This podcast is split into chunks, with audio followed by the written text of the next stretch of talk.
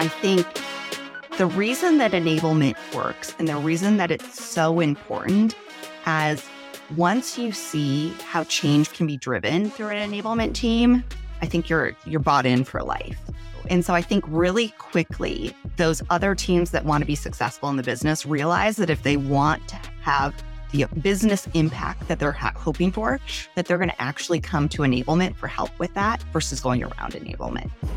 This is Reveal, the Revenue Intelligence Podcast, here to help go to market leaders do one thing stop guessing. If you're ready to unlock reality and reach your full potential, then this show is for you. I'm Danny Wasserman, coming to you from the Gong Studios. Ladies and gents of the Reveal Sphere, coming to you for this week's episode. It's Wasserman, or is it Sasserman? You never know who you're going to get. Sasserman, I'm not getting a lot of feedback, whether or not people love it or they hate it. So I'm just going to keep it going until I've overstayed my welcome. Sasserman is here, but it's not about me. It's about someone. You guys remember those high school superlatives? I never won one. Desperate still to achieve one. This person has a superlative, only this time it's not from high school. It's from Crunchbase. Kelly Lewis, the VP of Revenue Enablement at Highspot, recognized by none other than Crunchbase as a 2023 influential women to watch in sales. Well, she's coming to us, and man, what a force to be reckoned with in the world of sales, revenue growth, and enablement. You've probably seen Kelly's name because she is invited to speak on countless panels at all the leading conferences within our space. She's got expertise and passion. She's transformed teams, processes, and strategies. And ready for this notch on her belt, been part of 18 different M&A activities over her illustrious career. What I love so much about this episode and our conversation together, she really grabs the bull by the horns and talks about where and why and how do L&D get conflated with sales enablement. Why does there oftentimes seem to be an adversarial dynamic between those two different teams? And how can we overcome it? Spoiler alert empathy. Really excited for you guys to learn, absorb, ingest, and internalize all of Kelly's pearls of wisdom. Enough from Sasserman. DJ, spin. It's Kelly Lewis. Kelly, welcome. Oh my gosh, Danny. Thank you for having me. Thrilled to be here. This has been a love story in the making between you and Reveal. Eh, we need an equivalent of like when people listen to Dax Shepard's podcast, Armchair Expert, they call them armcherries. So perhaps over the course of this episode, we'll figure out what revealers are called. But Great. tell us about your original sort of taste or experience with Devin and Sheena about the genesis of you becoming a Reveal listener. Yeah. This is a full circle career moment for me. I have to say, I spent most of my career in sales and sales leadership but I often found myself engaging and working on projects that had to do with bettering our sales team, getting them through big changes, and really partnering closely with product marketing and revenue operations. And a few years ago, I was listening to the wonderful Reveal podcast, and you had someone on talking about enablement. I did not know what enablement was, had never heard of it. Listened to the podcast, got off, started Googling, immediately wrote myself a new job description, went to our chief revenue officer, our CMO, VP of product, VP of revenue operations, and said, This is how I add value here. This is what I should be doing. And I made a career switch almost instantly. So I owe my career in enablement due to Reveal. And so I could not be more excited to be here today. Well, all of the warm and fuzzies are just coursing yeah. through my veins right now. I can't take credit for that episode. So, Devin Reed, Sheena Badani, we stand on the shoulders of giants. Thanks for all of your evangelism for the podcasting and the B2B SaaS space. I do want to touch on a topic, Kelly, because you took a bite of the forbidden fruit that is enablement, but you are bringing an incredibly unique backdrop to the profession, having experienced, guys, you ready for this? 18 different M&A activities.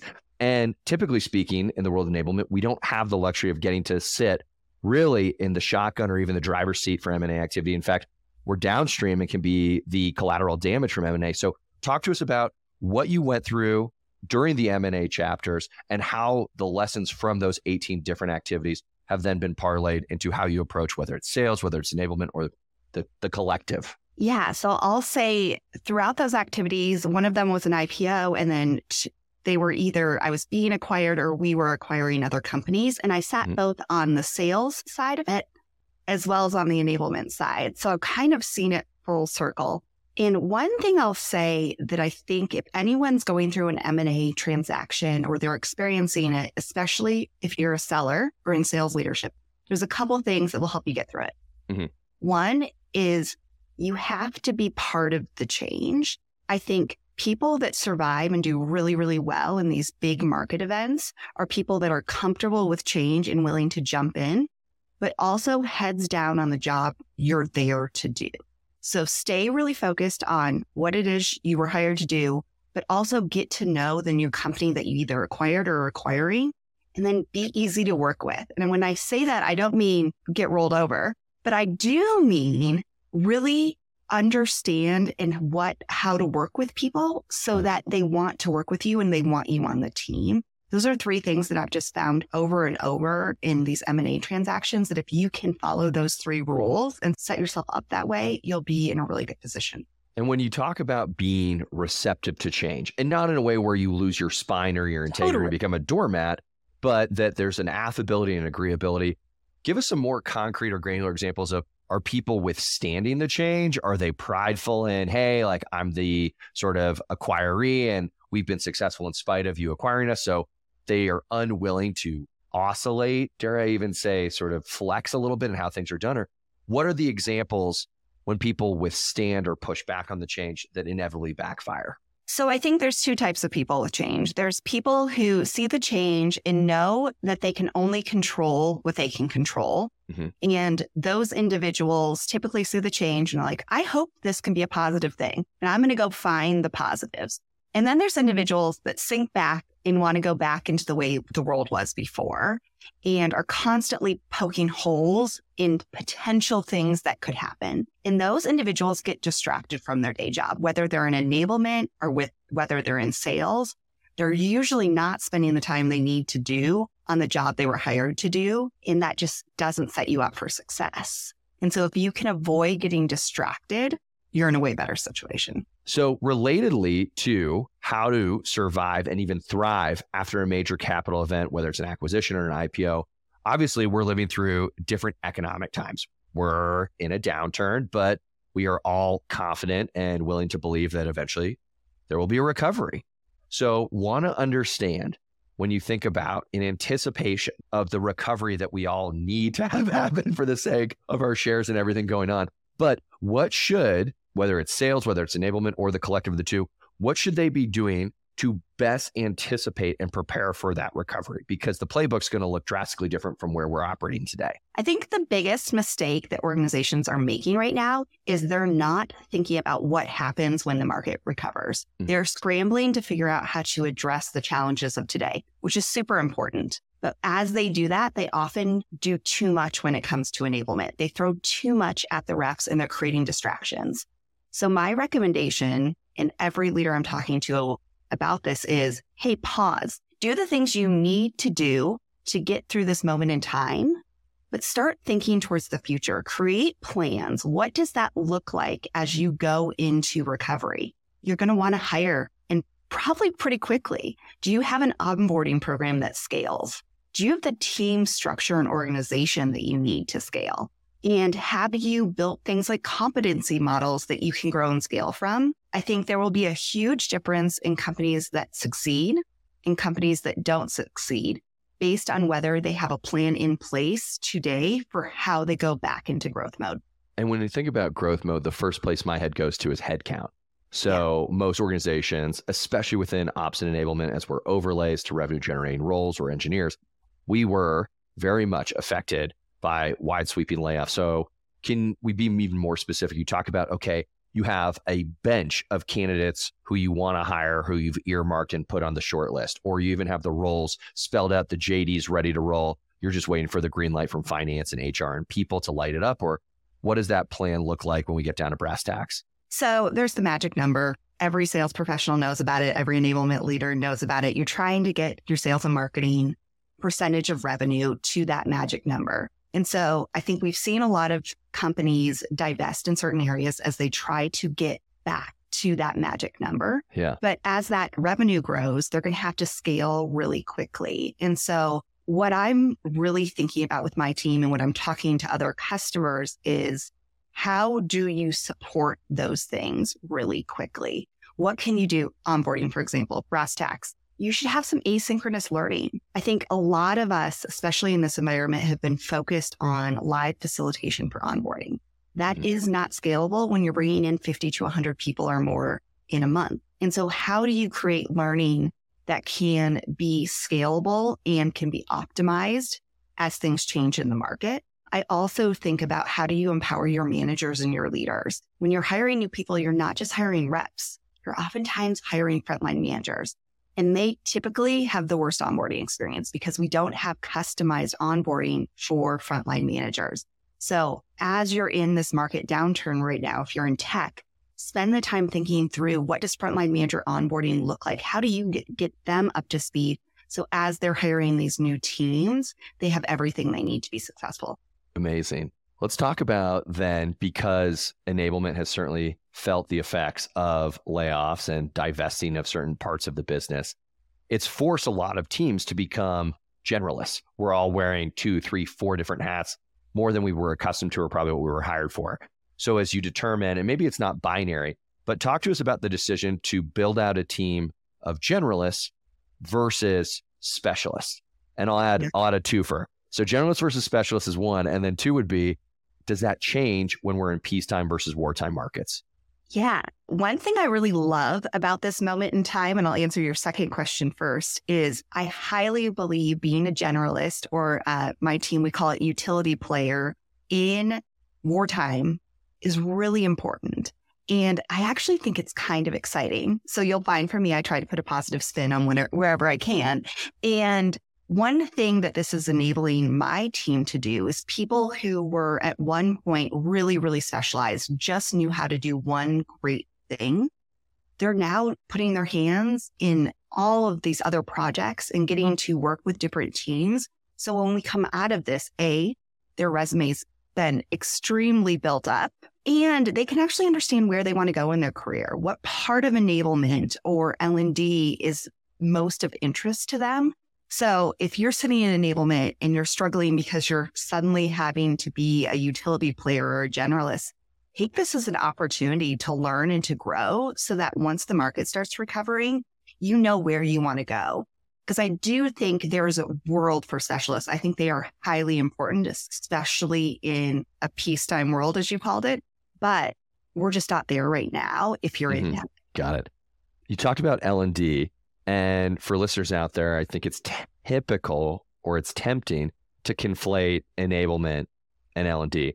So Kelly, from your wealth of experience, what is sort of that church and state separation or do the lines just inevitably blur? Let's start there. So L&D is typically based out of your people organization and they are a group of adult learning experts. And I've noticed throughout my career and talking to our thousands of customers as well as, you know, us internally, and I've seen it throughout my career, whether I was an enablement or a sales rep, there is a adversarial relationship sometimes between L&D and enablement that I don't think needs to exist. And one thing I've been able to do in this last stop in my journey right now is really partner with L&D in enablement, we are typically former sales reps. A lot of us have carried the bag. And so we have this one area of expertise that most people in L&D don't. But most of us didn't grow up learning about adult learning. Yeah. We don't understand how the brain works.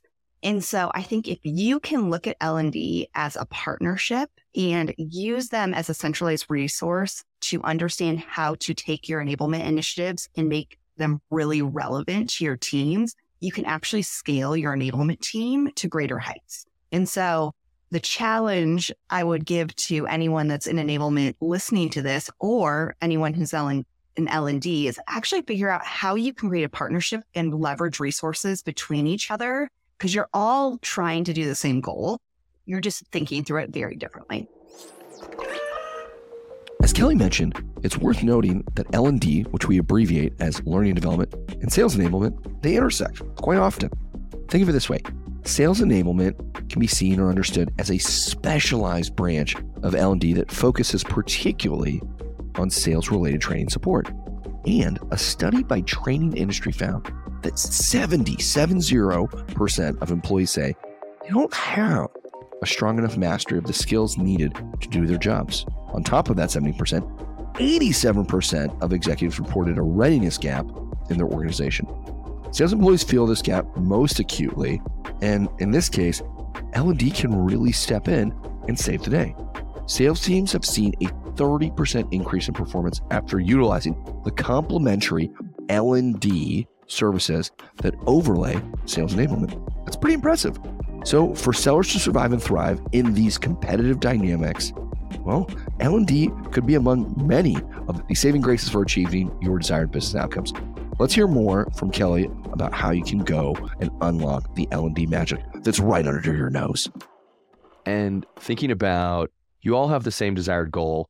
One team, the L&D team, is typically applying theory of yes. adult learning best practices or as former educators, masters in human cognition there is this theoretical of what good looks like. But as you stated, enablement has the empirical knowledge, the firsthand experience of being in the trenches, carrying the bag to know practically what will and won't cut the mustard. So when you have masters, but then you actually have tacticians, where does the buck stop in that relationship? Or is that the problem? And that confusion is what results into an adversarial dynamic? You know, I think a lot of it is is enablement likes to break the theory. And I'm guilty of that. So let me give you an example of something we recently did we realized that there was a need to do manager enablement. We have a large subset of first time managers leading our sales team, and they are eager to learn, but they just don't know where to start. And so we did a leadership summit here in February, and the way we partnered with L&D was really interesting. We took their theory and their coaching models and we adapted it to the way Highspot in my case works and the way our sales leaders need to work. And so there had to be some flexibility from our amazing L&D team um, run by Annie, who said, hey, you know what? We can flex here a little bit on this theory because we understand Highspot works differently. Mm-hmm. And so if you can get to a point where L&D and enablement can flex, I think you're going to find a really strong working relationship. I think when there's no flex or there's 100% wanting to own a program versus partnering is where you find that adversarial relationship. Well, when you talk about, I mean, this is the second dynamic where you've talked about people's willingness to bend, right? You had yeah. to bend as part of a capital event like an M&A activity or in the partnership with L&D, everyone's got to give a little. Let's go one additional step into okay. the world of enablement playing Switzerland, Always. RevOps, right? I've seen firsthand times when enablement and RevOps are totally simpatico, and then I've seen them just butt heads and be totally at loggerheads with one another. Talk to us a little bit about how you have perfected that tango, knowing how to best partner with a team that we absolutely need, but oftentimes approaches the same goal in a very different mindset or approach. I think it all comes down to empathy. In enablement, we talk a lot about having empathy for our sellers. I think you will never find an enablement leader who doesn't focus with their team on talking about empathy for your sellers. But what about empathy for all the other teams we work with? I think we forget about it sometimes. You know, PMM has a hard job. Revenue operations has a hard job. They're facing different KPIs and goals. And I think if you can focus on having empathy and understanding where they're coming from and what they're trying to drive, you'll find success. So a lot of times I start the conversation with revenue operations. What are you trying to do here? What's your ultimate goal? And if it's to save dollars or figuring out or digging into what they're really trying to solve for, you can find and marry your goals together. It's when you don't know what they're trying to do and you don't ask the questions. Enablement, we're salespeople too. Like you said, we're Switzerland, but we have to sell a little bit. And part of selling is doing really, really good discovery. And so I ask my teams to hone in on their discovery skills when they're working with these other teams so that they can create the empathy that they need to work together well, the quality of empathy in like chicken or egg, are you empathetic, which then leads to, you know, wanting to flex more? Do you flex, which then reminds you to be empathetic? we don't need to solve for that debate, but it sounds like that has been a cornerstone to your success and winning formula as an enablement leader in one of the most recognized and respected tech companies.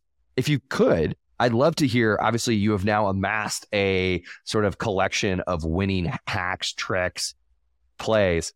It probably wasn't always the case that you were so adroit and adept at this. Were there any times when you yourself forgot to flex or you yourself overlooked the criticality of being empathetic and ended up inadvertently stepping in? Any stories like that, Kelly, that come to mind? Oh my gosh a ton. I think we all have these as we go through our career where we have moments where we feel really strongly about something and we're not willing to flex. Mm-hmm. I think most of these examples that I have in my career are when I didn't provide enough details on what I was trying to do. I think a lot of times we're moving fast, especially in tech.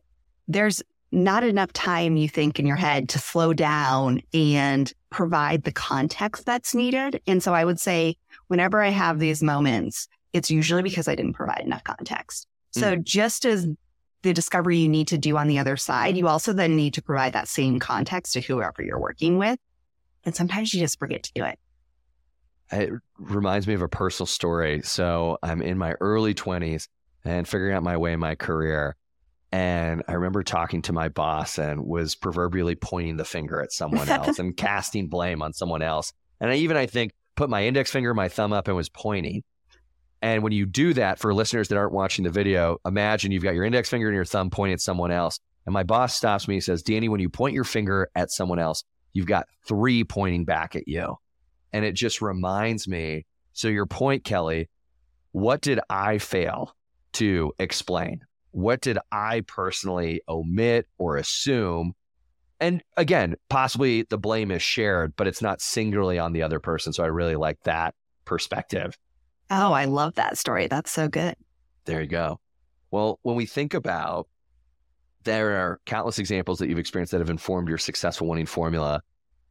It just sounds, and keep me honest here, but so much of your success enablement has been this connective tissue, this glue between all the various cross functional teams that all lead eventually to sales.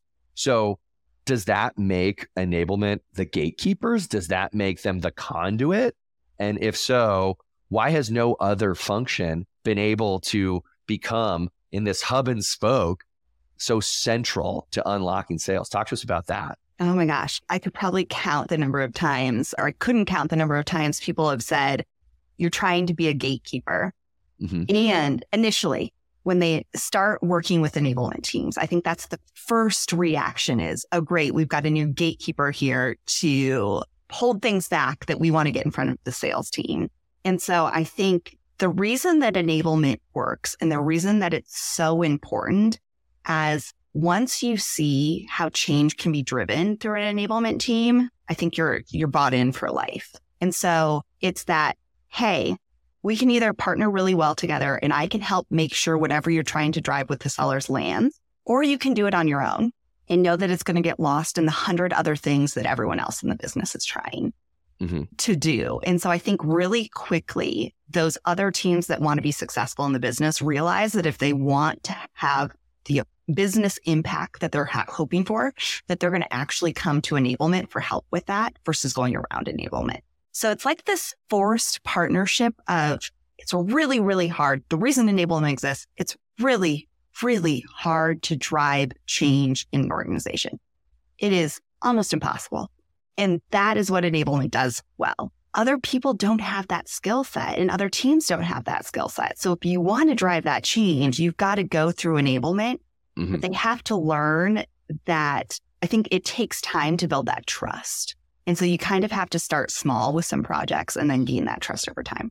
And to be able to assume a role as a trusted gatekeeper who can translate between whether it's PMM or product or even the ivory tower of executives, if you sit as this conduit, is it essential? Is it paramount? Is it a non negotiable that you have to have been a seller to be able to articulate both languages because the vernacular of the ivory tower is not necessarily the same as the field. And oftentimes those can get lost in translation. So is that a precursor to you hiring anyone on your team? Oh, I love that question. That is such a hot topic right now. No. And it goes back to actually what I was talking about with L&D. So my enablement team has previous sellers and they are so important to yeah. working directly with our field. But we also have, we actually have our own L&D team that we have internally. And those are individuals that understand the frameworks and the theory. And then we have other individuals that are just really good at understanding our tech stack and certain other areas of the go to market strategy. And so the way I have organized my team is that none of all three of those parts work together really closely on a strategy versus having a single program run by any one individual.